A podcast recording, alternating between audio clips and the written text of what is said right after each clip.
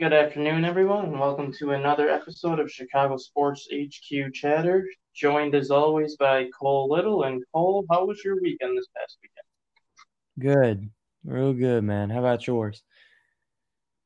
Uh, it's been good. Uh, weather's been getting fairly, fairly chilly really quick back in Wisconsin, so that's kind of taken Yeah, the outside fun away from it. But today it's supposed to be in the 60s again, so at least we'll get one more day of enjoyable weather, hopefully, before yeah, it officially gets here. yeah. And see, down here we're we're just sort of ready for it to get cool. Okay, I'll trade. I'll trade you. I'll give you what Yeah. we have Nah, you have this way. no, we're good, or I'm good.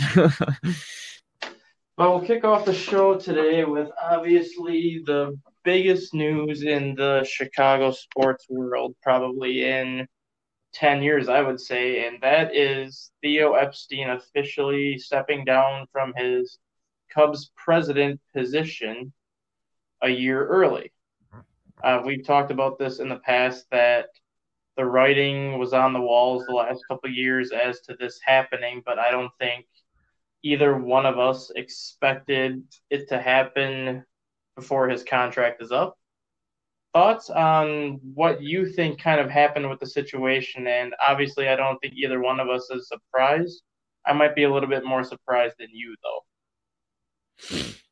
Yeah, I'm not I'm not terribly surprised just because his I mean the reasoning he gave behind his early resignation kind of I mean it makes a good bit of sense.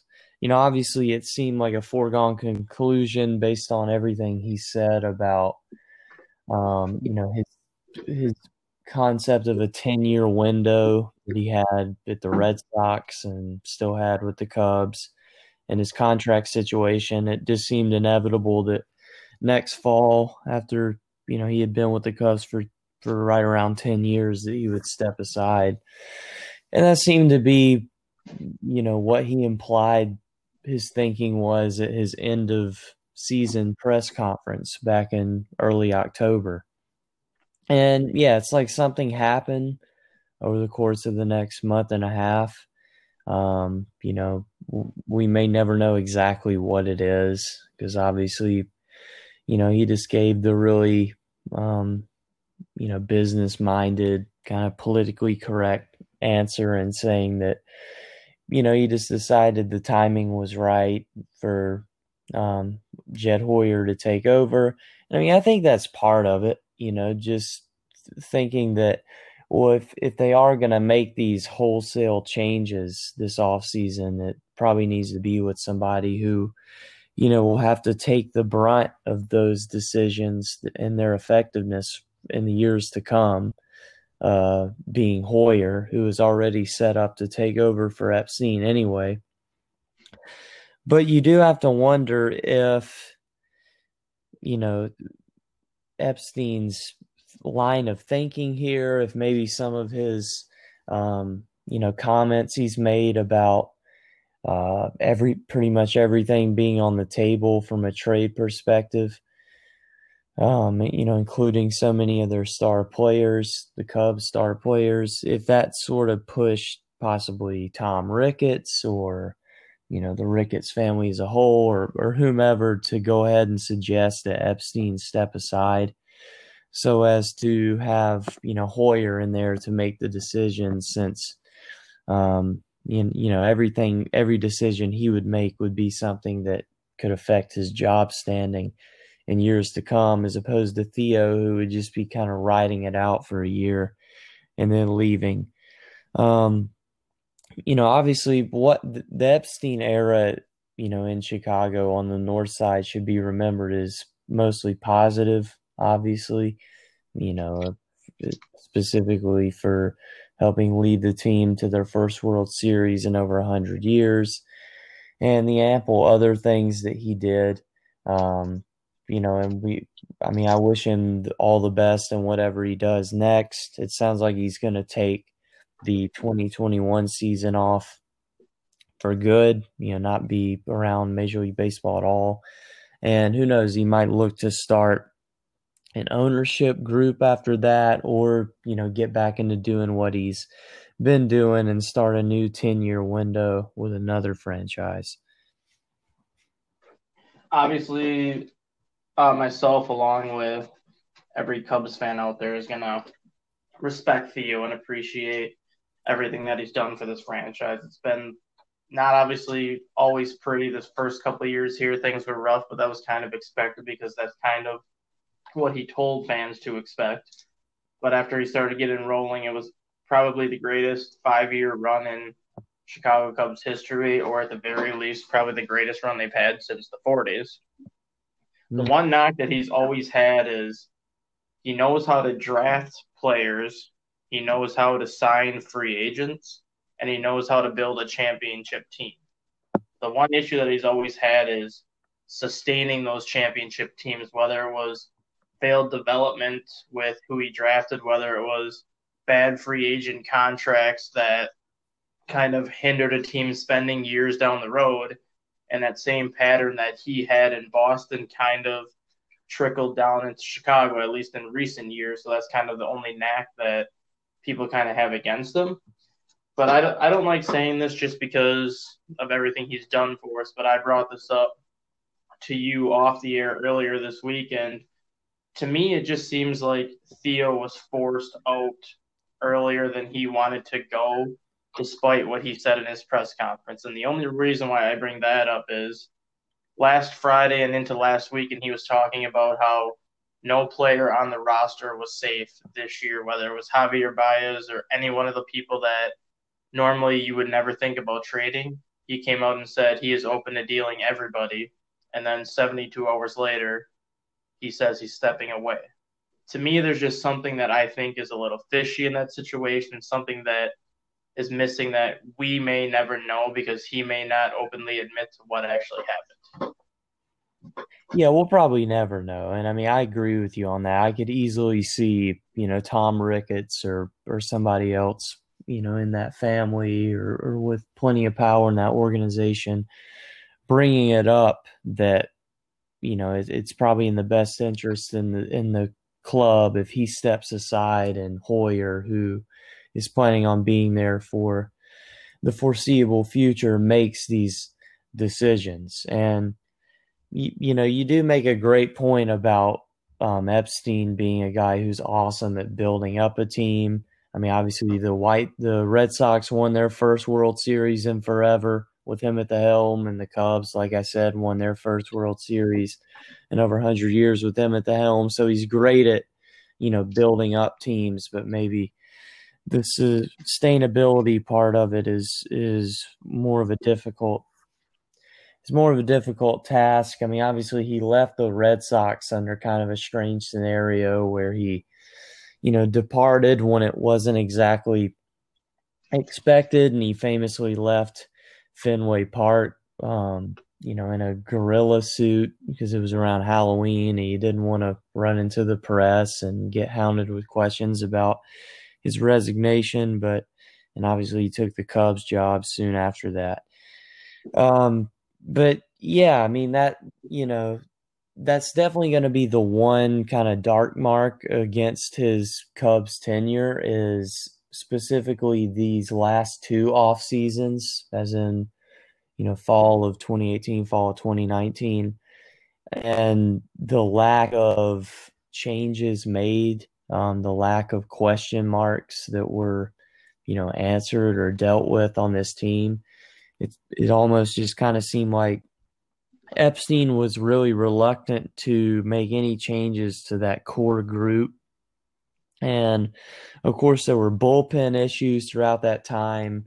Obviously, the Kimbrel signing hasn't worked out really. And, you know, I mean, obviously, you did so many great things to build up that roster prior to the end of the 2018 season. But since then, you could argue that there weren't really enough changes made.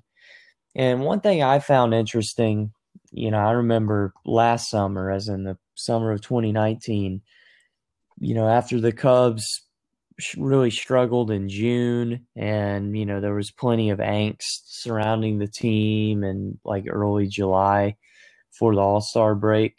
And I just remember around that time, it, it almost seemed like when both of these guys would make their media appearances, whether it was on the radio or or you know on a TV interview or whatever, it seemed like Hoyer was a little more um, aggressive and, and, critical and and being critical of the current group and you know and Maddon um, as opposed to Theo who's expressed a little more patience. So you also have to wonder if Hoyer, you know, privately or behind the scenes really wanted more changes to be made these past few years that Epstein was reluctant to make.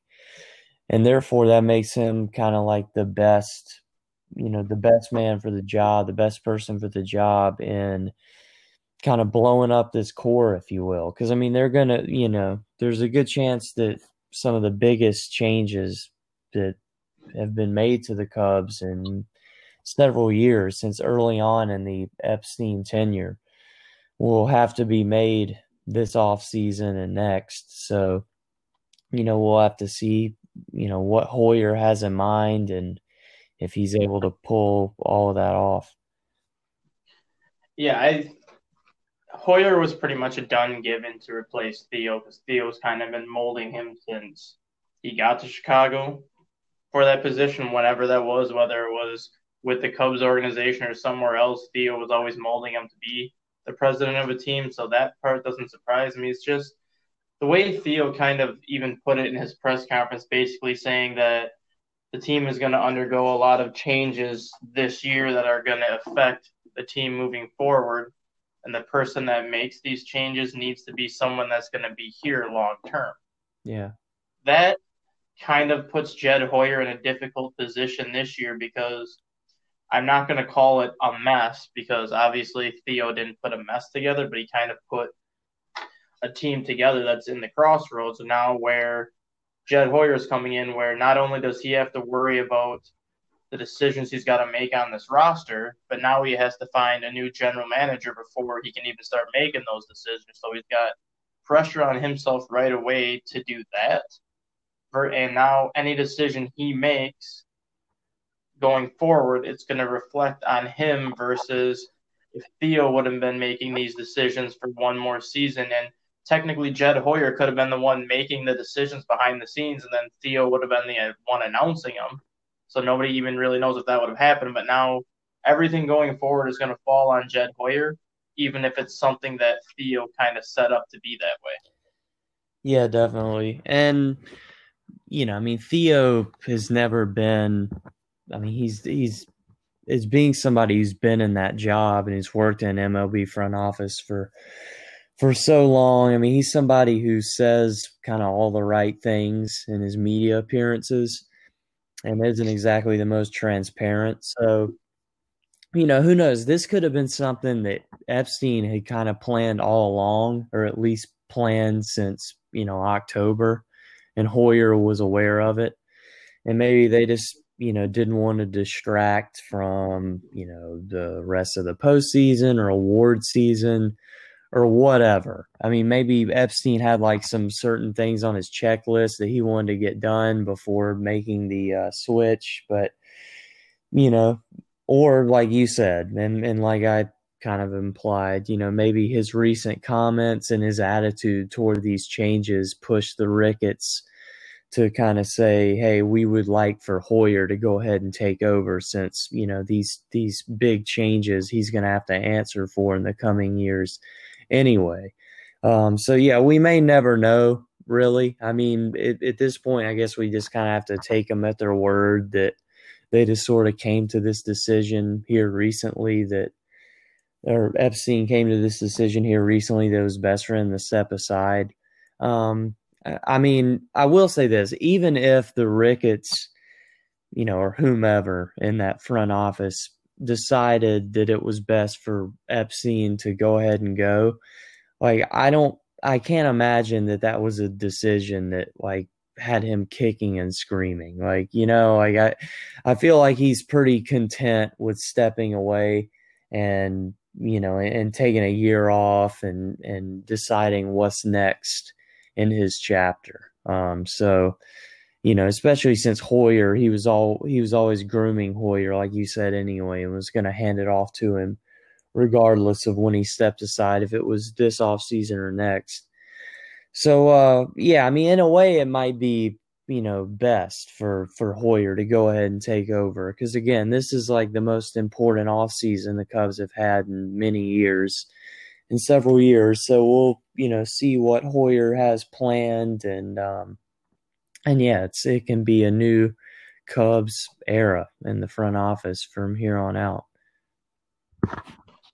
And then what do you see like the plans going forward? I guess like what direction do you think the team's going to take, and who do you think would make a good general manager under Hoyer? I know Jed McLeod or Jed McLeod was up for the Angels general manager job a couple weeks ago, and he never got it, and he's kind of been in the front front office with them since this whole turnaround began. So he's obviously one of the options that I'm sure that Hoyer is going to consider. But then I heard talks today that you might be looking at the two assistant general managers in Arizona at that position. I just kind of want to hear your thoughts on what direction you think the team is going to go, and then who do you think Hoyer is going to look at in terms of a general manager replacement?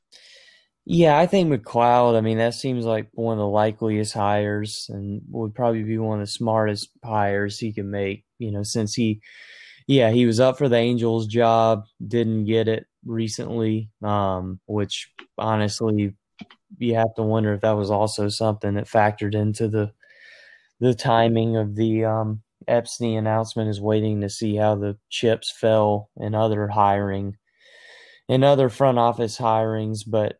Um, yeah, regardless, yeah, he would be a good man for the job. You know, as far as what I expect for this off season, I mean, regardless of um, who's brought in to serve as the GM under Hoyer. This is going to be really ho- all about Hoyer, I think, this offseason.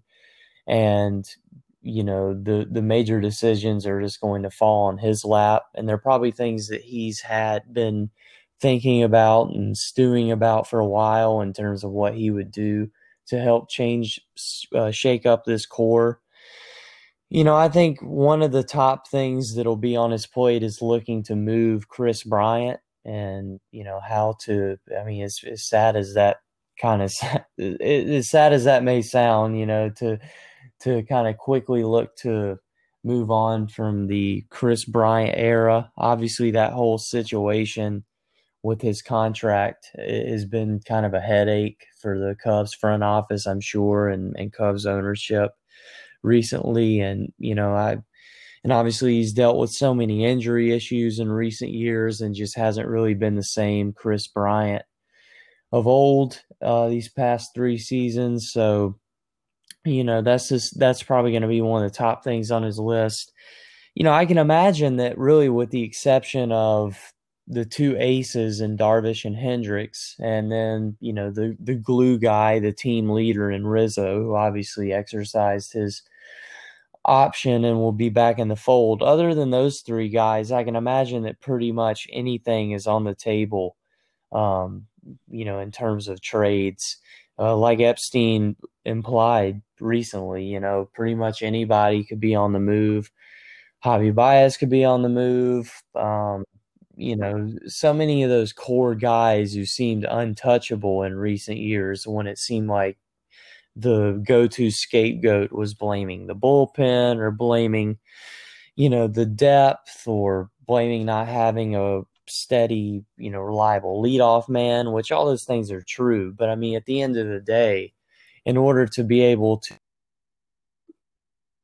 major changes to those spots, you're going to have to free up some, you know, some quote unquote caps, some Ricketts based cap space. Cause I mean, obviously, no, no salary cap in MLB, but the but Tom Ricketts is basically implied that he has a, a, salary cap of his own in terms of what he's willing to spend on player personnel, and you know, which arguably limited what Theo could do these past couple of years. But I digress. Um, so yeah, Hoyer's going to have to look to move some of those big name guys who are still under contract, whether it's, you know, Baez or Schwarber or Contreras, what have you, and just look to maybe get younger, get more guys in that group in that core group who um, are better at getting on base, taking walks. You know, just setting this team up to where they can, you know, have room to work with. Um, you know, here the next couple of years, while also simultaneously keeping those World Series aspirations alive. Yeah, I'm all for moving a lot of players on this team just because they have, like, for example, you move Kyle Schwarber, you have options that you can use in left field if he's not there. If you move Kris Bryant, you have options like David Bote that you could use at third. If you move Willson Contreras, you have Victor Caratini and Miguel Amaya, so you have options there. And I know I don't like to say that any player is untouchable because if the package is right, obviously everyone comes with a price. Yeah.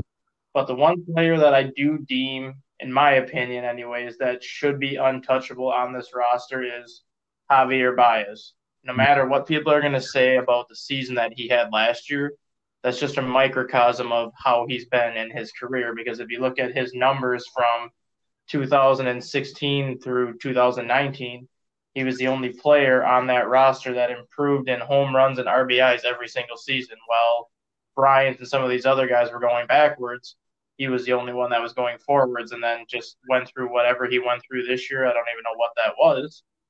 But the way I look at it is you move on from Javier Baez, you do not have anybody to replace him as you would for other positions. Yes, you can have Nico Hoerner slide into shortstop, which is fine, but then you open up a gaping hole at second base, which has been an issue for the team for the past three or four years, anyways.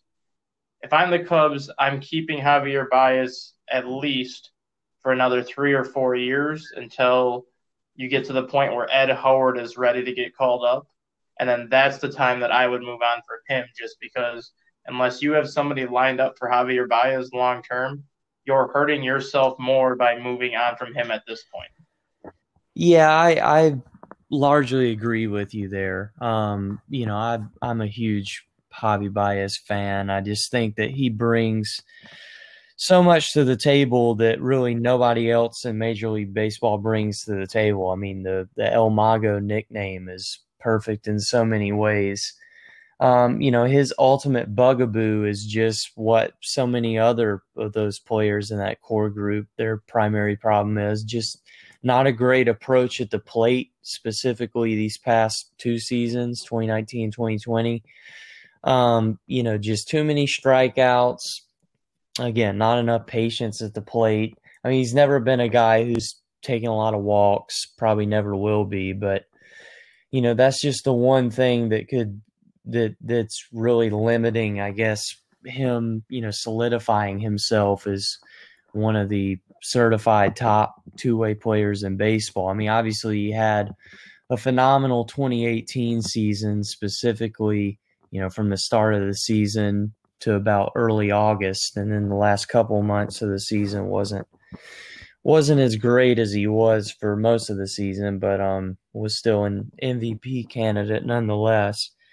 And uh, yeah, I mean, you know, he's just a guy defensively, uh, base running wise, you know, just brings some, you know, baseball IQ wise, just brings so much to the table and offers so much that you that's not replaceable. I mean, you're right. You can't really get that from anyone else in baseball. So, yeah, I would hope it would take a lot for them to move on from them, just like from him, just like I would hope it would take them a lot, take Hoyer a lot to move on from Rizzo because of what you know he brings in terms of leadership and his relationship with Ross and the fact that he's you know really like the de facto leader of that team. Um, so those those are really the two glue guys who I look at as being um, in that in that batting order, um, who would be really difficult to move on from, and then obviously Darvish and Hendricks on the pitching front. Uh, but yeah, I mean, I, I, agree with you. I would hope that you know they will give um, Baez another another chance. You know, another 162 game season to get back to to greatness. But um, yeah, because I feel like he's a guy who we can't necessarily claim we've seen the best of. Like I feel like his ceiling is still you know, he still has some ways to go before he really hits his ceiling, um, at least offensively. So yeah, I think it would be unwise to move on from them from him. But a lot of the other guys in that lineup, you know, I think you could basically say that we've kind of seen what they're capable of. We've maybe seen the best of them, and you know, it, it would it wouldn't be a bad decision to move on from him. Yeah, the only way, honestly, that I would move on from him is if the Cubs are getting Francisco Lindor in return, which I don't yeah. see that happening. So I like I'm in agreement with you. You hang on to him as long as you possibly can because we've seen his MVP year, and then even 2019 before he broke his thumb, his numbers are on pace to even be better than his MVP year. So we actually don't know what his actual ceiling is going to be at this point. And then the one suggestion, I think I pointed this out even last year regarding Baez on how I think he could become a better player and I may be completely off the wall on this and just out of my range on this, but Javier Baez is a natural left-handed player. And there's videos, there's plenty of reports out there that more often than not, when he's in batting practice, he hits left-handed more than he hits right-handed. And oftentimes he actually hits the ball better left-handed than he does right-handed. I'm not saying it's something that would happen now, but Baez is the type of player that I think could become a switch hitter. And if he decided to dedicate himself to being a switch hitter, I think that's when his strikeout numbers might go down, and then that's when you might be able to see the kind of player he really can be. Yeah, wow, that would be that'd be pretty wild. Um, obviously we've seen him bat left-handed a couple times now. Actually, got a hit out of it this season. Uh, but yeah, that's that's one of the interesting things about him is he's left-handed and pretty much everything he does except baseball related things. So yeah, who knows? I mean, with him, I don't I don't discount anything. I mean, he's you know I don't I don't rule out anything when it comes to what Javi Baez might look to do to better himself. Um, so yeah, I mean, I just you know I just and you make a great point. I mean, his numbers were actually pretty good for most of the 2019 season, even though he wasn't I'm an MVP candidate and just didn't really seem to have that same type of approach at the plate. Too many strikeouts or bat at bats as compared to the year prior. But yeah, I mean, you know, this season was just one to forget for him for the most part. Um, and hopefully he'll just be able to bounce back and and return to form in the spring. And now we'll switch gears into basketball now. And the NBA draft was last night. I don't know how closely you watched or how closely most of listeners watch it, but I tend to watch the entire first round more than the second round because that's usually when the most action happens or like the more big time names come off the board. And the player that I wanted was James Wiseman. And the reason why I say that is Wiseman is a seven foot one, 260 pound center who's probably as close to Dwight Howard when Dwight Howard came directly out of high school as you're going to get. Yes, the NBA has moved away from the standard stand in the paint, guard the basket type of center, but Wiseman's one of those centers that can also stretch the floor and knock down the three.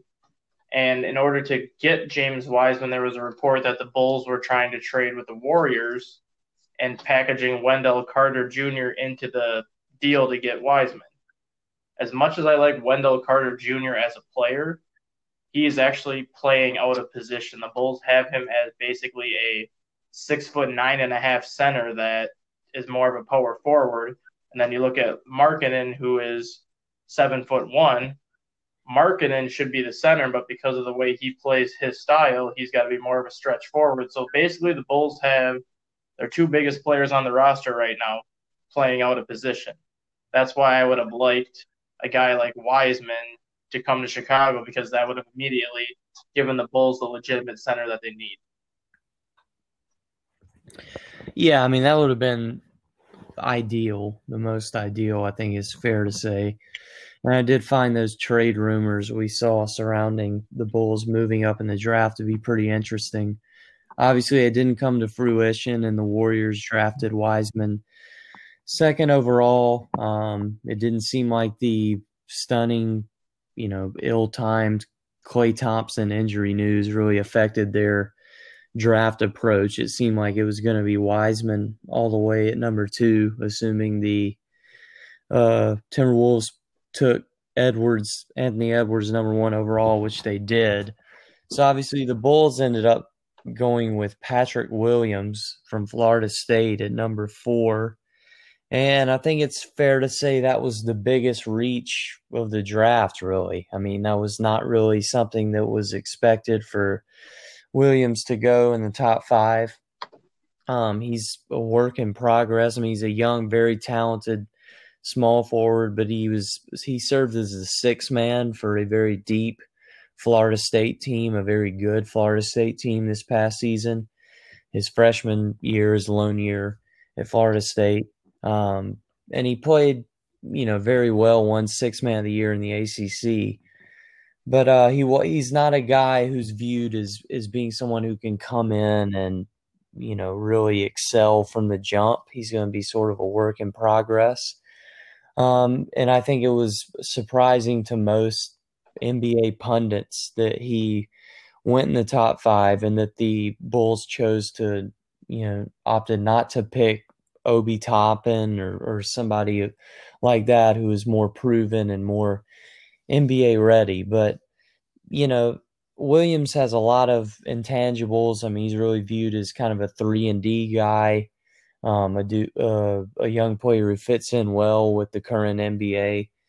And, you know, I think the decision to draft him probably speaks to the approach that the Bulls have as a whole with obviously a new GM, a new coach, a new head coach, a new, you know, coaching staff in general. Um, and it's going to be an approach of patience that we've talked about and kind of using these next couple of years, the first couple seasons under Billy Donovan to, you know, get older, get more experienced, um, you know, turn the ship around and, and get the Bulls back on a winning track before they're expected to necessarily compete. Um, you know, to to be one of the best teams in the Eastern Conference. So, you know, Williams is a guy who I guess the Bulls really like what they saw with him, liked his upside, liked his ceiling. He's certainly very athletic. And um, you know, he'll just be he'll just be a guy who you know Bulls fans are going to have to um, temper their expectations a little bit in in terms of you know not expecting him to come in and, and be one of the top stars right away. You know, it'll be a little bit probably, but you know, who knows? He could be a guy based on his skill set who fits in incredibly well in the NBA and, and turns out to be a superstar for the Bulls in the years to come. Yeah, when Wiseman went number two, then I kind of wanted the Bulls to focus more on that Deni Avdija just because they need kind of that point guard type of person running the offense. And it seems like the Bulls want to get more of a veteran point guard as opposed to a rookie point guard, which is fine just because they have enough young talent on the roster as it is. But the one thing that stands out with Patrick Williams, and both of us can attest to it, you being a Clemson fan and me doing it, being a Duke fan for college basketball, we both watch the ACC a lot, is he is the one player in this draft that nobody was talking about until roughly two weeks ago. And all of a sudden, about two weeks ago, he goes from being a late lottery kind of early 20s type of prospect all of a sudden being a top 10 prospect and a potential top 5 prospect. And Arturas Karnisovas said he loves a lot of Williams' game that nobody talks about outside of like his athleticism and his like raw ability and size for his age. He was the second youngest prospect in the class, but Karnisovas loves the way he passes. He loves the way that he kind of uses his size to his advantage and his athleticism to his advantage in the paint. And the one word that I kept hearing him reiterate was versatility, where he feels Williams can be a guy that can come in and play four positions on the floor. Mm-hmm. I don't think he contributes much this season, but at the same time, I kind of want to say he will because you expect your top five pick to see a lot of minutes. Whether that means he's going to start or come off the bench, I really do think Williams is going to see a ton of minutes this year, and I think he's going to greatly improve as the year goes on. Yeah, probably so. I mean, you know, and, and like you said, that is one of the great things about him is he's so athletic and and has so many different intangibles that he can play several different positions. Um, you know, he was sort of a jack of all trades six man for Florida State anyway. So, um, yeah, I think it's just that that's probably what ultimately appealed to Karnisovas, who probably feels like his ceiling is really, really high. Williams ceiling, that is. And yeah, I mean, I certainly don't have a problem with the pick. I mean, it wasn't too shocked. I just, you know, I, I understand that it wasn't, you know, it's pretty surprising for him to go top five because, like you said, just up until a week or two ago, there were really no draft experts who were projecting him to go that high. I mean, he was viewed as sort of a being a a guy who's likely to get picked in the bottom half of the uh, draft lottery and, and, of the lottery picks, the lottery picks portion of the first round as opposed to the top half. But you know, I understand the pick, and I think it again. I think it speaks to what you know Karnisovas and and Donovan's approach is going to be in terms of one of patience these next couple of years, and and you know figuring things out and getting this team back to being playoff ready. Um, and I think, you know, Williams is going to be an integral piece in all of that. Yeah, when you have um, some scouts basically comparing him to a, a more polished version of Paul Millsap and a less polished version of Chris Bosh, hmm. that's pretty good company to be in considering the type of players that those two ended up being. Yeah, for sure. But the one the one pick that not many people are going to talk about, and it really wasn't even a pick because he went undrafted, and then the Bulls signed him after the draft was over, and that's Kansas point guard Devon Dotson. Uh, he was a Chicago native for elementary school, high school before going to Kansas, and a lot of people compare Dotson to Coby White in terms of how he plays with just the sheer speed that he has on the court, the sheer vision like that. But the biggest difference between him and White is White's more of a scorer, where Dotson's more of a point guard and like a pass first type of player who does have the scoring capabilities to take over a game.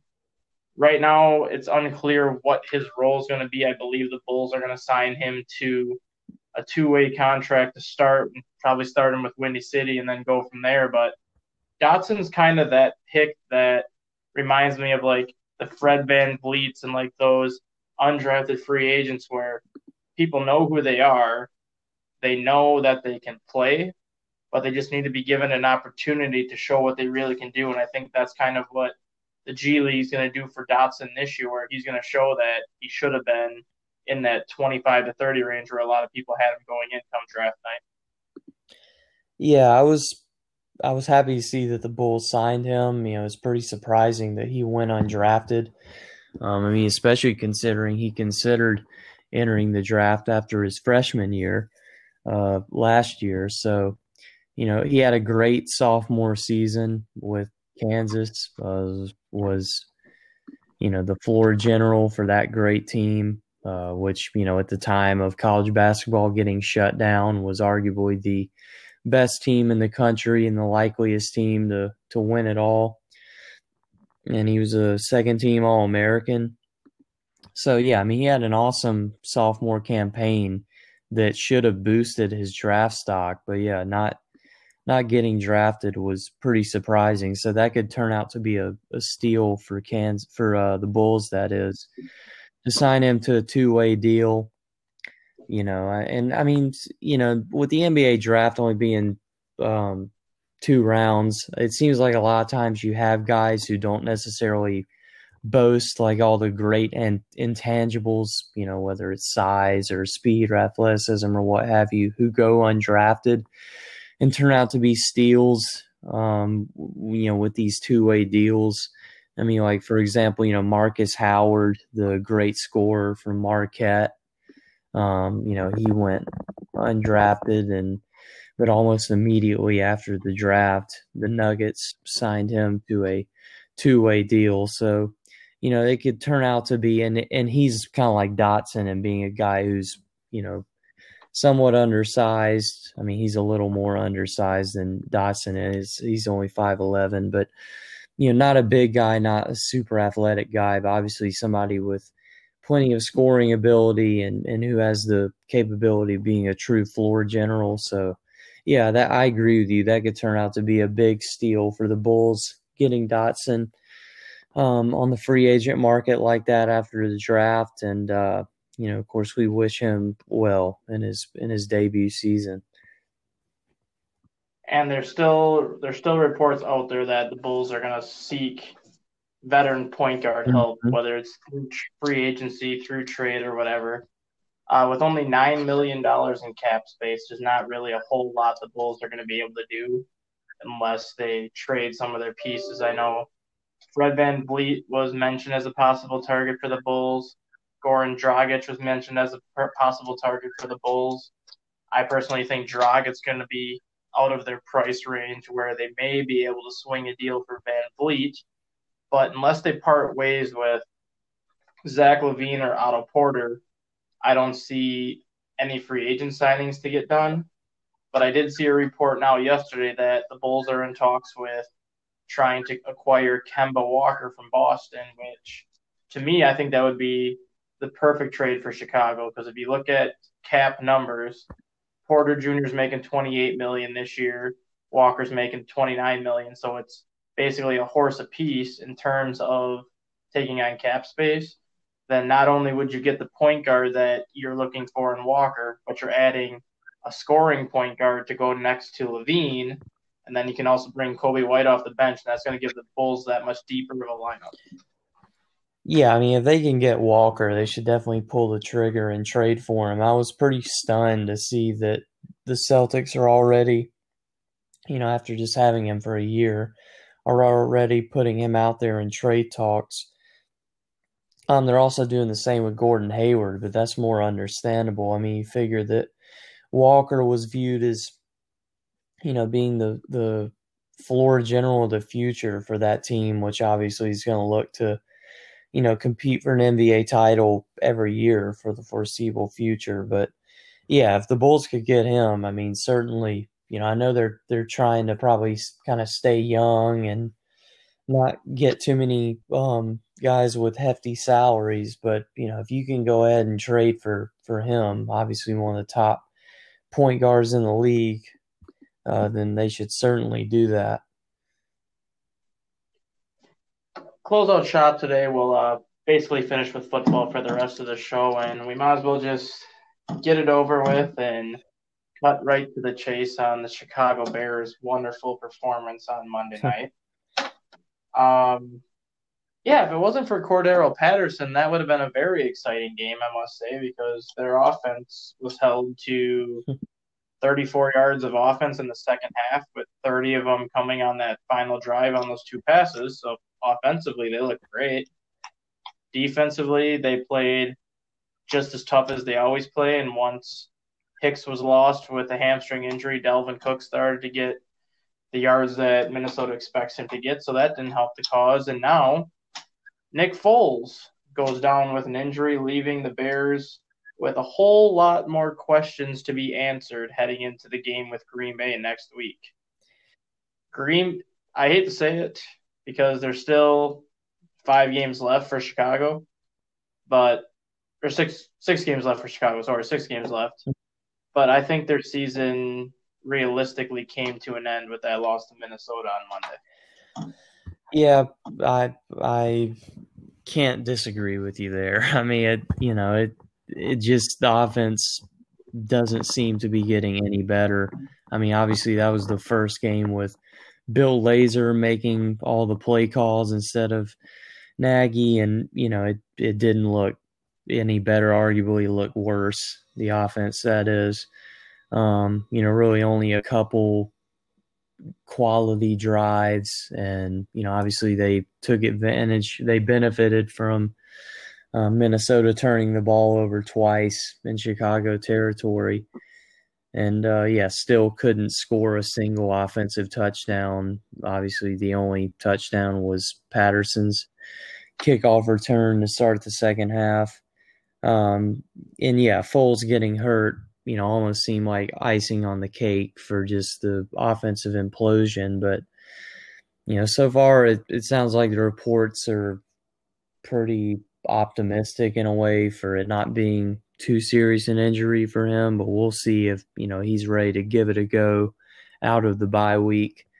Um, I wouldn't be surprised if he's not. And then obviously Trubisky, which we talked about last week, is is hurt and out for at least a few more weeks or so it seems. Um, so yeah, I mean it's just you know my one of my biggest takeaways from all of this is that you know, what a waste of a great defense. Because, I, I, mean, in a way, I feel sorry for the Bears defense and defensive coordinator Chuck Pagano because that's a that's a Super Bowl caliber defense. I mean, that front seven is just nasty, and and that secondary is good too. So, you know, that's just a waste of a defense that continues to show up and and you know play as as well as it can week after week and just practically no offensive support, um, especially in the second half, you know, at, at, least until late in the fourth quarter when they're in desperation mode. But yeah, I mean, just the continued lack of, you know, putting together drives in the third quarter. I mean, in that game, there were three, three and outs and, and, in the third quarter, and you know, it, even Patterson's electrifying kickoff return couldn't really jumpstart that offense. And obviously, not having Montgomery in that game and, you know, having to insert Miller into the fold for his Bears debut, that certainly wasn't ideal. Um, and obviously, that run game since Cohen suffered the season ending injury has, you know, not been the same, certainly been a shell of itself. And that's going to obviously cut into how effective this offense can be the rest of the way. But, you know, it's just not much works. I mean, they've tried to get Patterson involved with, you know, some wildcat plays, some end arounds, and just nothing's really wor- worked there. So many of Foles' downfield throws are off the mark, so it's hard for them to develop consistency with, you know, in the passing game, and it's you know, I mean, it's obviously he made a bad throw right off the bat on Monday's game, a high throw that you know he should have completed, and and Harrison Smith picked him off. And you know, I mean, it's it's almost like it's it's you know it was doomed for the offense to rear its ugly head when the Bears got off to that deceptively good start where they had all the comebacks and the great defensive play but it's pretty surprising just how bad the offense is still playing. Um, you know, this late in the season, and considering they should be a team that's gunning for a playoff spot. And yeah, right now it seems like you know the hopes of the Bears making the playoffs should be considered a pipe dream, just because of how bad and you know and, in, and inconsistent this offense is. I will say there's a couple things that the Bears have going for them if they want to make the playoffs. Uh, take the two Packer games out of the equation, and the Bears' schedule is going to start getting a whole lot easier. So they do have that going for them. You look at the Seahawks and the Rams and the Cardinals, who are all six and three. All of them currently have playoff spots, and those three teams are going to have to battle it out the rest of the season. So someone's got to lose those games.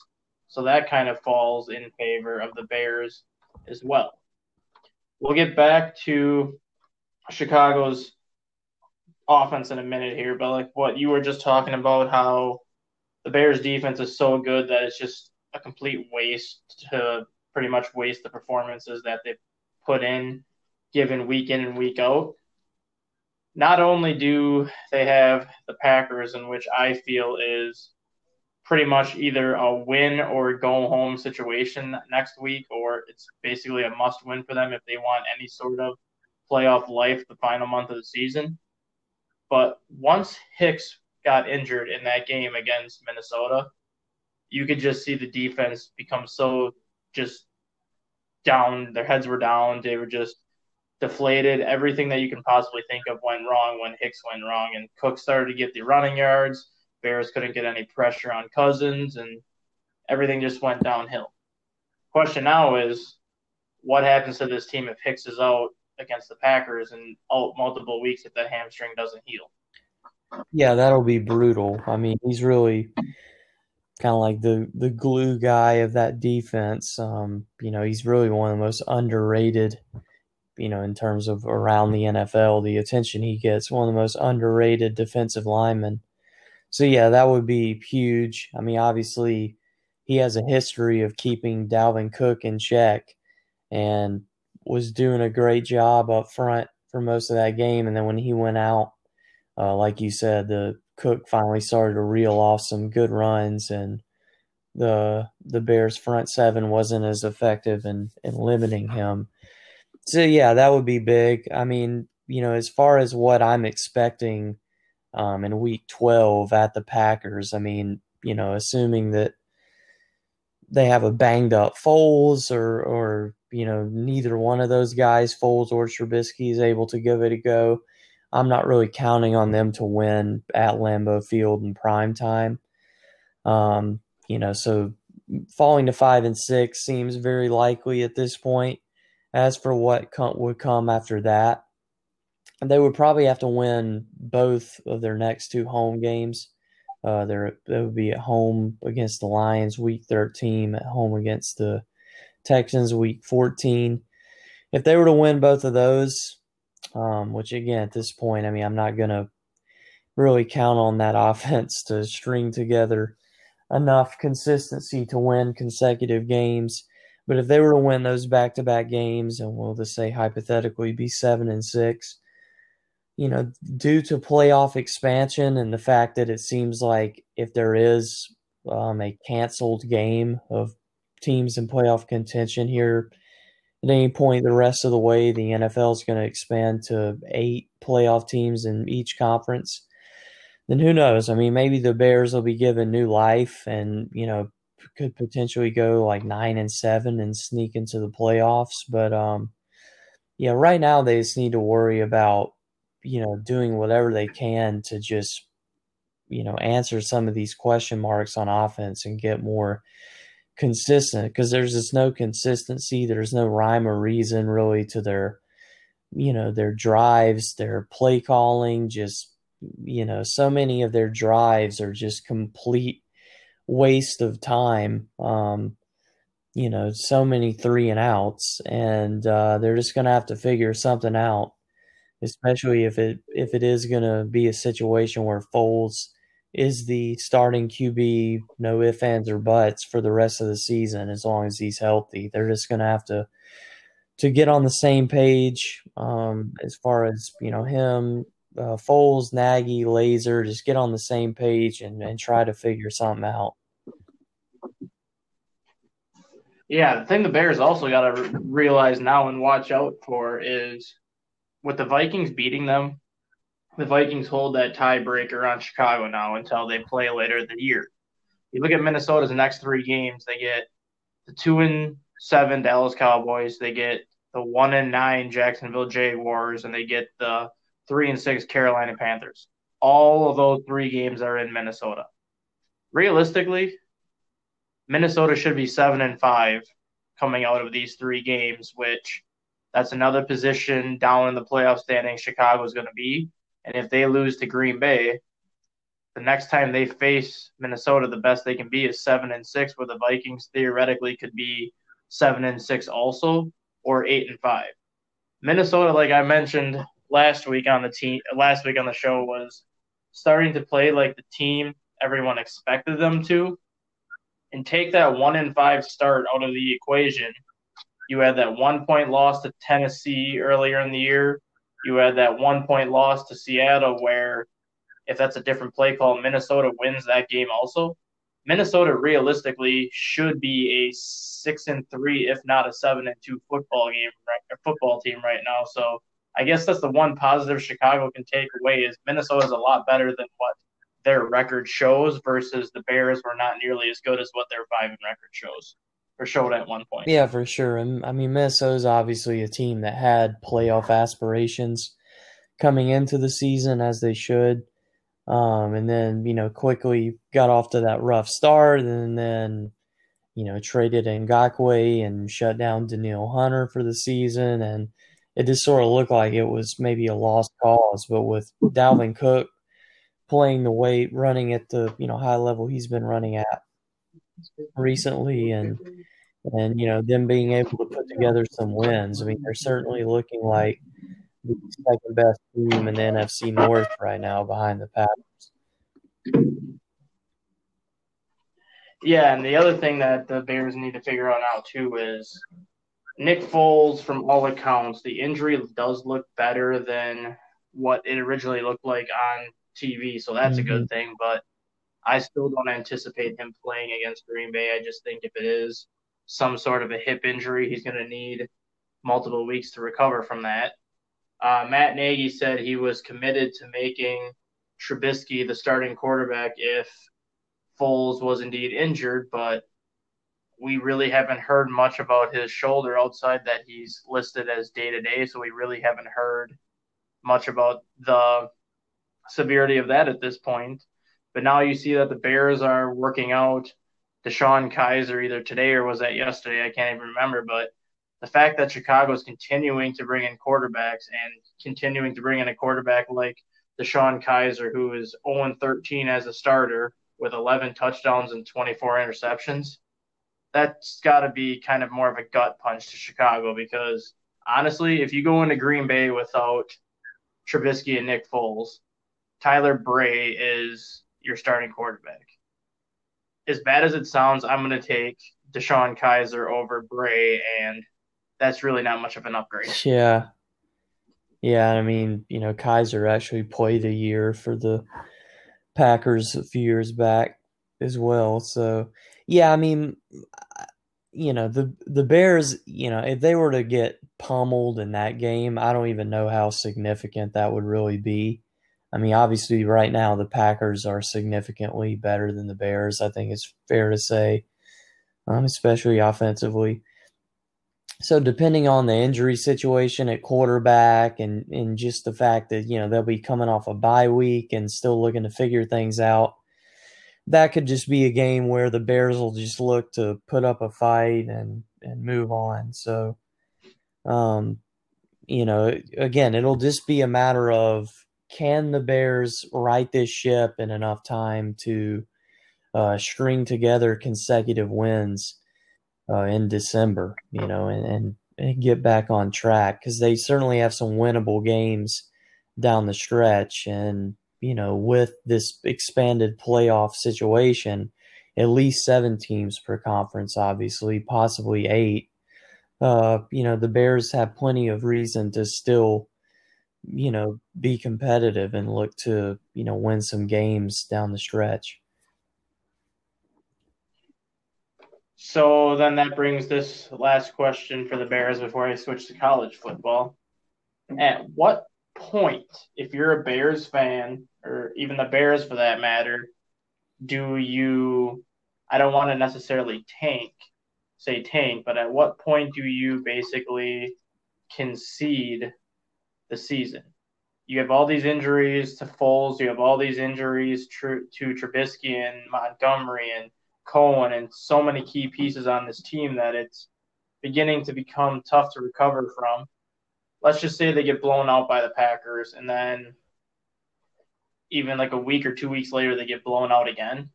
At what point do you just basically concede and let the players that are injured sit and basically just finish out the season with a guy like Kyle Sloter or Kizer at your quarterback, and pretty much the people that you've signed to practice squad deals, just kind of get them in there because at some point the Bears are going to have to be like, we're not going to go in the playoffs this year. Let's just focus on next year and just come back healthy. Well, they certainly will have to wait until they're 100% eliminated from playoff contention, which, again, due to this you know expanded postseason situation, it might be a while for that to happen, even if they you know don't exactly uh, get on the winning track, so to speak. but yeah, you know, at that point, um, you can make the case that you know they can kind of settle for for you know missing out on the playoffs and give playing time to some younger guys, but you know, I think we have to wait and see, uh, you know, for what it's worth, just how bad Foles' injury situation is, um, just how Trubisky comes along in terms of healing from his injury. And another thing is, you know, this is a team that might be looking to make a statement down the stretch, whether they're really in the playoff picture or not. Because you might have, you know, a head coach in Matt Nagy who's really coaching for his job, fighting for his job at that point. Because um, you know, obviously, he's an offensive-minded guy, a former quarterback, and and a lot of the blame from the offensive inconsistency and, and just overall lackluster offense from this season is really going to fall on his shoulders. And, you know, he could find himself out of a job um, once the season's over. So, you know, I certainly look for them to try to remain as competitive as possible um, for as long as possible. I mean, maybe late, you know, the last couple weeks of the season, if they're out of the playoff picture, we might see them look to get a younger quarterback thrown into the mix. But um, yeah, I mean, right now with that great defense they have, they they still need to keep those playoff hopes alive and try to be competitive. Yeah, I guess my I sh- I should have kind of worded it differently. I guess my thing was if Foles is going to be out, say three four weeks, and Trubisky is going to be out, say another two three weeks, at what point do I guess you put those guys on IR? I guess I kind of should have worded it that way because if they if they're out until even early December, I don't think even bringing them back in is going to give the Bears enough to get in. Yeah, I mean, you know, and you're probably right. I mean, I, you know, based on what we've seen from the offense, I'm not sure anything's going to be good enough to get them in. But yeah, I mean, we'll just have to really wait and see. I mean, with Foles, like it seemed like, you know, at the time of him getting carted off, that that was something very serious a dislocated shoulder, broken collarbone, something like that that was going to keep him out for, at the very least, a month. But now, I mean, based on you know what Nagy told the media the day after the loss, um, it you know it seems like Foles has a good chance of uh, getting back to action here potentially as soon as you know week uh, twelve when they get back at it against the Packers. So, um, you know, we'll just have to see how we'll just have to see what the injury situation is like for those guys in late late November. You know, talking about Foles and Trubisky in late November and and heading into December, and you know the Bears will just have to adjust accordingly. Yeah, I like what you said too about how Bears might be looking to make a statement and how Matt Nagy might be coaching for his job towards the end of the year, which I'm probably in the minority on this, but I don't think Nagy's job should be the one in jeopardy this year. I think Pace is the one that is going to be more on the hot seat than Nagy. Yes, Nagy's been known as a great play caller and this great offensive mind, but when you look at the system he has in place, it's the same system that he had when he worked with Nick Foles in Philadelphia and the same system that he had when he was the offensive coordinator at Kansas City. And I know that's the vision that he had for this offense. He had the vision in mind that this offense could turn into something like Kansas City or something that could turn into be like what Philadelphia had when they won the Super Bowl. But the reality is the Bears don't have that type of personnel and that type of talent on offense, and it all starts with the quarterback. They don't have a Patrick Mahomes. They don't have a Carson Wentz type of quarterback. So yes, Nagy is the head coach, and it's his responsibility to create a system that best suits his team. But I think this is more on Ryan Pace for not getting the players that are better suited for Nagy. Yeah, I totally agree. I mean, we've talked about this a little before, in that you know Pace is really the guy to blame for overarchingly, you know, in an overarching sense, that is for you know the quarterback situation and the offense not really taking that next step in recent years. Um, so yeah, I mean, he's the ultimate guy I would blame for sure. But I just know, you know, with Nagy, if we're going to look at how inconsistent the offense was and the fact that it was just because I mean it, it really has been shockingly bad. I mean, if we're being honest, like I, I, know that you know the Cohen injury really changed things, but with the receivers they have, um, and of course the tight end depth and and the experience they have at the quarterback position, is this offense has been shockingly bad. I mean, it's like a tale of two different teams really when you compare it to the veteran laden consistent defense that consistently seems to step up and come through, and then the offense that you never really know what to expect, and just never really seems to step up when when needed, except for a couple of those you know desperation moments early in the season where they were able to pull out wins. Um, but since then, you know, it's just been it's just been downhill from there. And uh, yeah, I mean, you know, I just know if if this team after starting off five and one, if they end up like, you know, eight and eight, maybe maybe nine and seven, and, or miss out on the playoffs, then it's going to be hard for Nagy to make the case that he deserves to keep his job. Um, and you could certainly say the same about Pace. I don't think there. I don't think Pace has yeah. a case to keep his job, honestly. Versus Nagy can be like, well, I shouldn't say Nagy because he's never going to admit to it, but a lot of the NFL writers had the Bears as an eight and eight, nine and seven team. So when they started five and one, yes, it was a great start, but I guess you could argue that they were exceeding expectations with that start and are now kind of at the expectation level that everyone expected. So Nagy may have a case just because of the injury to Foles, the injury to Trubisky, the injury to Cohen, and an offensive line that honestly I've seen high school teams block better than the Bears at this point. And none of that can fall on Nagy because he's not the one that signs the personnel. He's not the one that brings the players in. And as a head coach and as a play caller, you can only do so much offensively. So yes, he's a great offensive mind. Yes, the offense has been atrocious at best this season. But when you watch the Bears play, at this at what point can Matt Nagy physically do anything? Because the offensive line cannot block. So it doesn't matter who calls the plays. It doesn't matter how he creates this system. If the offensive line cannot block, there's nothing any team's going to be able to right, do. yeah, and that and that and that really might be the biggest X factor of all is just the fact that the offensive line play has been so shoddy throughout this this four game losing skid that the Bears are on.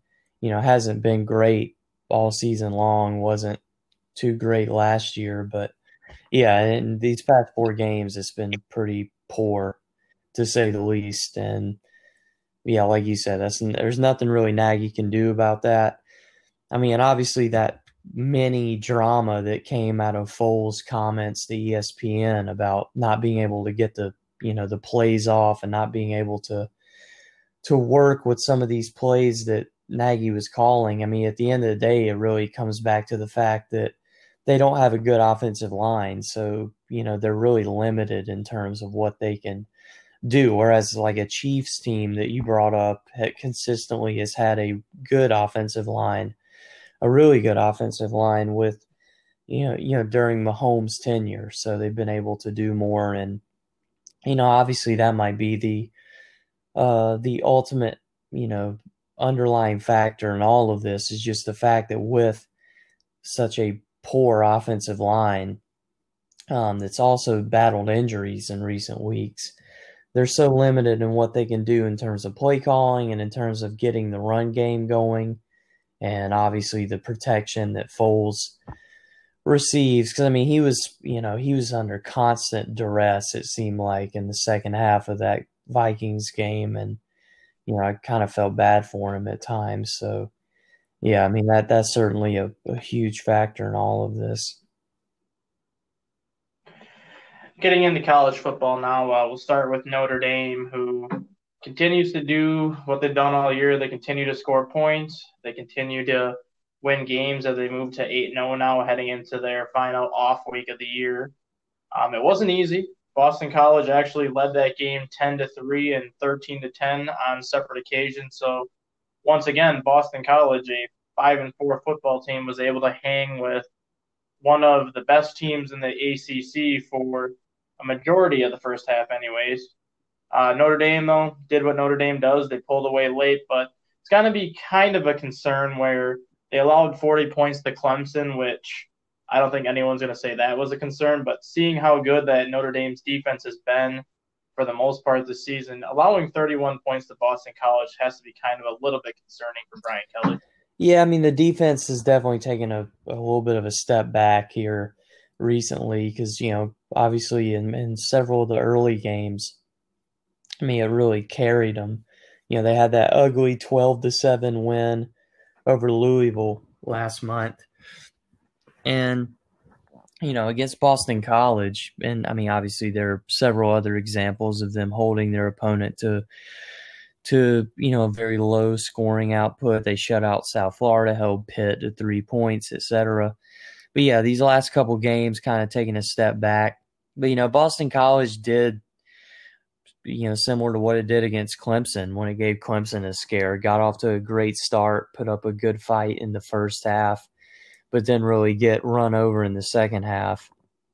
And Boston College or uh, Notre Dame rather was able to pull away um, you know they uh, they they were a little quicker to the punch in terms of taking control of that game as opposed to Clemson and their matchup with Boston College. Notre Dame outscored BC 21-6 in the second quarter and had a comfortable lead heading into the half and and you know never faced much of a too much of a threat in the second half but yeah I mean Boston College has a you know an an arguably underrated offense. Um, obviously, their quarterback Jurkovec was a guy who was transferred from Notre Dame, so obviously he was playing with extra incentive there.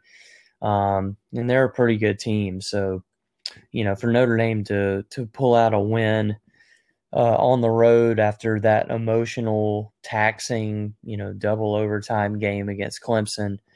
I'm sure Kelly will take it and they'll happily move on, but it is something to keep an eye on this weekend, um, or rather their their next time out next weekend um, when they they go on the road to take on North Carolina, a team with a really good offense and a quarterback in Sam Howell who's just been playing out of his mind lately. So uh, yeah, I mean that's certainly a, a game that Notre Dame cannot overlook. It's probably a good thing that Notre Dame has a bye heading into that game after having these two high energy, you know, uh, high scoring games back to back against Clemson and Boston College, and they can get rested up prior to North Carolina. Um, and yeah, that's going to be their last big test before you know, presumably they have that rematch against Clemson in the ACC championship game. I honestly feel that uh, this is what you could say the pre-conference championship to the conference championship game because if Notre Dame can win this game, they remain unbeaten. They get Syracuse and Wake, Wake Forest. the other game is, but Syracuse, Syracuse and Wake Forest are nowhere near the level of like North Carolina. So if Notre Dame can win next week, they should, by all accounts, be getting that rematch. Yeah, for sure. That's like I said, that's like their last big test. I mean, that's just a game that shouldn't be overlooked by anybody, uh, whether it's you know a fan of the ACC or a fan of college football in general. North Carolina, you know, they they got off to an awesome start. Uh, seemed at times like maybe they were Clemson's biggest competition in the ACC. Um, but you know, they they hit kind of a wall, if you will, especially defensively. But you know, Sam Howell's been playing great lately. I mean, he had that record-breaking game uh, over the weekend. Um, and yeah, I mean, the Tar Heels, obviously coached by Mack Brown, a guy who knows how to get big wins. And, uh, you know, they'll be upset minded. They'll be looking for a big upset in that game at home. So uh, Notre Dame certainly shouldn't overlook that. And now Northwestern is continuing to win football games as well. They picked up their biggest win of the year last weekend against an unbeaten Purdue team, and it was a 27-20 game, which was expected because both teams were playing well. Notre Dame's or Northwestern's defense continues to set the tone, while their offense looked a lot better last week than they have in the previous couple games. This weekend, though, is the test for Northwestern. They get they are at home against the 10th ranked Badger team, who, for having two weeks off, looked mighty impressive at Michigan. I don't care what anyone's going to say. I don't care if Michigan's having a down year for the Badgers to do what they did to Michigan after not playing a competitive football game for two weeks brings the question of how good the Badgers really would be had they not had those two weeks off. Northwestern historically has given Wisconsin problems, especially in Northwestern. But after what I witnessed watching that Badger game last Saturday, Northwestern is going to have to play a perfect football game if they want to be. Yeah, Wisconsin I agree. I mean, Wisconsin's you know a powerhouse. I mean, obviously, you know they had the layoff due to COVID, but that offense didn't really seem to skip a beat. Um, you know, they manhandled Michigan, so um, yeah, Northwestern's definitely going to have their work cut out for them, especially considering that offense hasn't exactly, you know, seem to feature too much power, too much firepower, if you will, in, in recent weeks. Um, I mean, they were able to, you know, stay on the winning track and stay undefeated by pulling out the win against Purdue, which obviously is is uh, not too shabby. Certainly shouldn't be glossed over. That was a good win on the road against a pretty good team but yeah, they're really going to have to. I agree with you. They're going to have to essentially pitch a perfect game to be able to beat Wisconsin and, and be able to handle that offense. Because obviously, I mean, the Northwestern defense has been great so far, but they haven't faced an offense that's nearly as, um, you know, well rounded or, you know, electrifying as this Wisconsin offense. So, and, you know, Wisconsin's obviously is on a mission to win as convincingly as they can and as many games as they can because they're going to have this weird situation where you have to wonder if the college football playoff committee will hold it against them that they won't have played as many games as say you know maybe a Notre Dame team like if Notre Dame were to if they're only lost when it's all said and done is to Clemson and the ACC championship, and you know maybe they would get in over Wisconsin because of simply playing, uh, you know, that many more games. Um, so you know Wisconsin's going to look to beat teams into the dirt uh, as convincingly as they can every time they take the field this season. So um, yeah, Northwestern's certainly going to have their work cut out for them, but you know maybe that that defense is going to prove to be the real deal and you know they can come away with the win at home but uh yeah certainly a, a big game um and you know i agree with you 100% it's it's going to be tough for northwestern to stay undefeated and the scary part about wisconsin is their first one their first one of the year against illinois you had graham mertz go 20 of 21 for 248 yards and five touchdowns while the running mm-hmm. game simply couldn't get anything going. Now you go to the Michigan game last weekend. Mertz was he wasn't great. He threw for like 162 yards, but and only completed 50% of his passes, but took care of the football. He threw two more touchdowns without an interception. And then the running game for the Badgers against Michigan has almost 300 yards on the ground last weekend. So you have two cases where the passing game showed up the first time, and the rushing game showed up the second time, and they have yet to put both together in terms of a complete rushing performance and a complete passing performance. Which, if that happens, that that's that's going to be the ultimate X factor. If they can have that whole offense play together, you know Jim Leonhard's defense is always going to be coming ready to play. But what you were saying, how would the college football committee hold it against Wisconsin for playing only six games as opposed to Notre Dame getting 11, 12, or whatever they're going to finish with? realistically, I don't think Notre Dame has to worry about it. If Notre Dame runs the table and then they lose to Clemson in the ACC title game, Clemson and Notre Dame, in my opinion, are both going to be in the college football playoff because Clemson's going to be ranked one or two at that point. Notre Dame, I don't think, would fall to lower than fourth. So I think Notre Dame's going to be safe regardless. As far as Wisconsin goes, I don't care how many games Wisconsin plays. If you beat Ohio State, in the Big Ten championship game, there's no way that you can be left out of the Big Ten, or no way that you can be left out of the college football playoff. You go in, you beat Ohio State, who's owned the Big Ten for years, even if it means that you played six games and they played nine. If you go and beat Ohio State, what argument does the college football playoff committee have to keep Wisconsin out? Yeah, it probably won't have one. I mean, my my thinking was just you know I guess the likelier scenario of them going undefeated in the regular season and then losing to Ohio State, uh, you know, in in the Big Ten title game, how their resume would then stack up against maybe a one loss Notre Dame team. But yeah, I think if Wisconsin wins out, including the Big Ten championship, assuming they would, you know, face Ohio State, if they were to beat them, yeah, I, I certainly think they would get in. I feel like I feel like really the only, and we, I think we kind of talked about this before, but I feel like the committee is going to, you know, kind of give the benefit of the doubt to the Big Ten champ and not hold it too much against them with, in terms of their scheduling. I mean, I feel like if a team goes undefeated out of the Big Ten, including obviously winning the Big Ten championship game, then I feel like they'll for sure get in, even if it is Wisconsin, who obviously had to cancel some games. Illinois finally picked up their first win this past weekend, and it wasn't easy. They fell behind 20 to 10 before rallying late to beat a Rutgers team who is also one and three, but I think they've actually played better than a one and three football team. Where you watch Illinois and Illinois should be one and three because the first three games were not pretty for the Fighting Illini. We talked about it last week, where if Illinois lost this game, they probably weren't going to win another game this season. And now that they got the monkey off their back, they can at least say they won a game. Thoughts on the thoughts on the win against Rutgers for Illinois?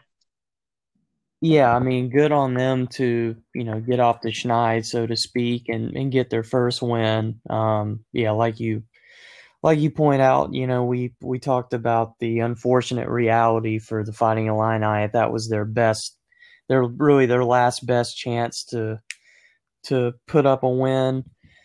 Um, and they were able to do so. Obviously, a clutch field goal at the end of that game, but really the story of the game was the return of um, the quote unquote return of Isaiah Williams.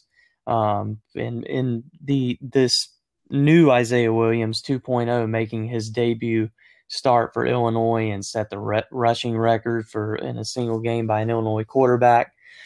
But uh, of course, you know if you'll recall, Juice Williams, really the last really good um, quarterback that Illinois had, and the last time they made a major bowl game when they played in, in the Rose Bowl um, back in, I guess that was the 20 or the 2007 season.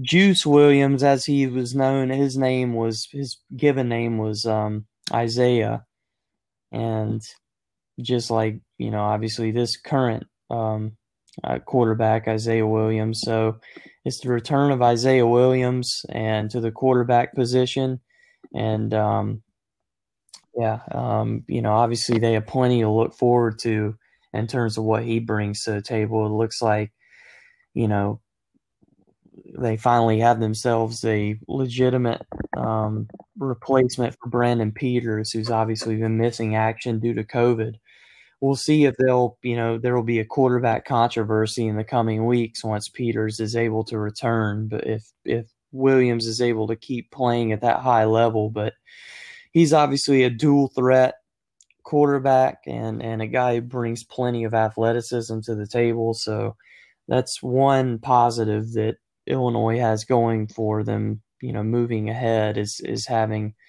um, Isaiah Williams there is is a young quarterback who can p- potentially you know pick up uh, a good bit of wins for them. And then last topic of the day is obviously Northern Illinois and the wonderful season they are continuing mm-hmm. to display. Through basically the first quarter and early portion of the second quarter, Northern Illinois was actually putting together a pretty decent game plan. They got out to a 14 7 lead, and things appeared to be going well, but Ball State goes and rips off 21 unanswered points from that point on, and that was too much for Northern Illinois to recover from as they fell fell to 0 3 on the season following the 31 25 defeat. It's it's not very good sailing right now in DeKalb, Indiana. I can tell you that much. And with Western Michigan on the horizon and Toledo on the horizon, it things aren't going to get any easier. They're probably looking at a battle of winless opponents to close out the season with that Eastern Michigan game. Yeah, definitely not looking good. Um, you know, obviously Ball State was able to to uh, pull out the win, and yeah, like you said, and DeKalb, Illinois, not looking too hot right now. Um, that Huskies program is taking a serious step back as opposed to what it was for so many years under Jerry Kill. Um, and yeah, unfortunately, they're looking at a lost season. And unlike Illinois, they don't really have a you know prodigy quarterback on the horizon who can give them something to look forward to, give them hope. So definitely seems like the uh, Huskies are, are progressing toward a season, putting together a season that'll be one they'll try to forget, unfortunately. Yeah, I don't know. It's it's been pretty rough sailing for Northern Illinois. I watched the first two losses that they had this season, and I did not watch the game last night because I was paying more attention to the NBA draft last night. And Northern Illinois, I figured was going to be a team in tr- transition this year. They had that new head coach take over last year, and things did not go smoothly last year. So I kind of figured they were going to struggle again this year, especially when it comes to their season starting as late as it did. I just did not expect them to struggle as much as they have so far. Like obviously losing to Buffalo and Central Michigan is one thing, but just the way they lost, giving up nearly 50 points the first two games, giving up 31 points again this week. Not only can their defense not stop a cold at this point, but their offense really hasn't had much to show for. They've had a couple drives here and there, but other than that, they've been down by three, four scores where they've had to do nothing but catch Right, yeah, just really nothing going right for them across the board. Um, and yeah, certainly so many problems that need to be fixed. And yeah, unfortunately, they're not going to be. Doesn't appear they're going to be competitive whatsoever in the MAC this year. That's all the time that Cole and I have for you today. Uh, we'll be back on our regular day of Wednesday next week, with Thanksgiving being next Thursday and Northern Illinois going on to the Saturday football schedule from here on out. We'll be just going back to the Wednesday schedule like we were doing in the past. Cole, anything you want to say to the audience? Yeah, I just wanted to give a shout out to the Chicago baseball players who, you know, won, racked up some awards in recent weeks. I mean, obviously, all the off-season chatter is kind of overshadowed that, but um, obviously, with the Cubs, you had uh, Javi Baez winning his first Gold Glove, Anthony Rizzo winning yet another Gold Glove. Um, obviously, the Cubs won the Team Gold Glove award for the NL for the first time, and first time ever for that franchise. And then with the White Sox, um, in addition to Luis Robert winning a Gold Glove, of course, you had the big news of Jose Abreu winning MVP, well deserved there, and you know he's obviously likely to um, win the Hank Aaron Award in the coming weeks. Obviously, you know, he, he got the Silver Slugger as well at his position. So, uh, yeah, I mean, just shout out to them. Uh, certainly nothing to scoff at. Uh, of course, Javi also won a Fielding Bible Award. So happy that the Cubs' defensive success could bring them something. And of course, happy for Jose Abreu who wins MVP. So shout out to them and, and their um, rep the representation of Chicago baseball during award season. All right, thanks for joining me again to, yep. today, Cole, thanks, and we'll talk next week. Take care.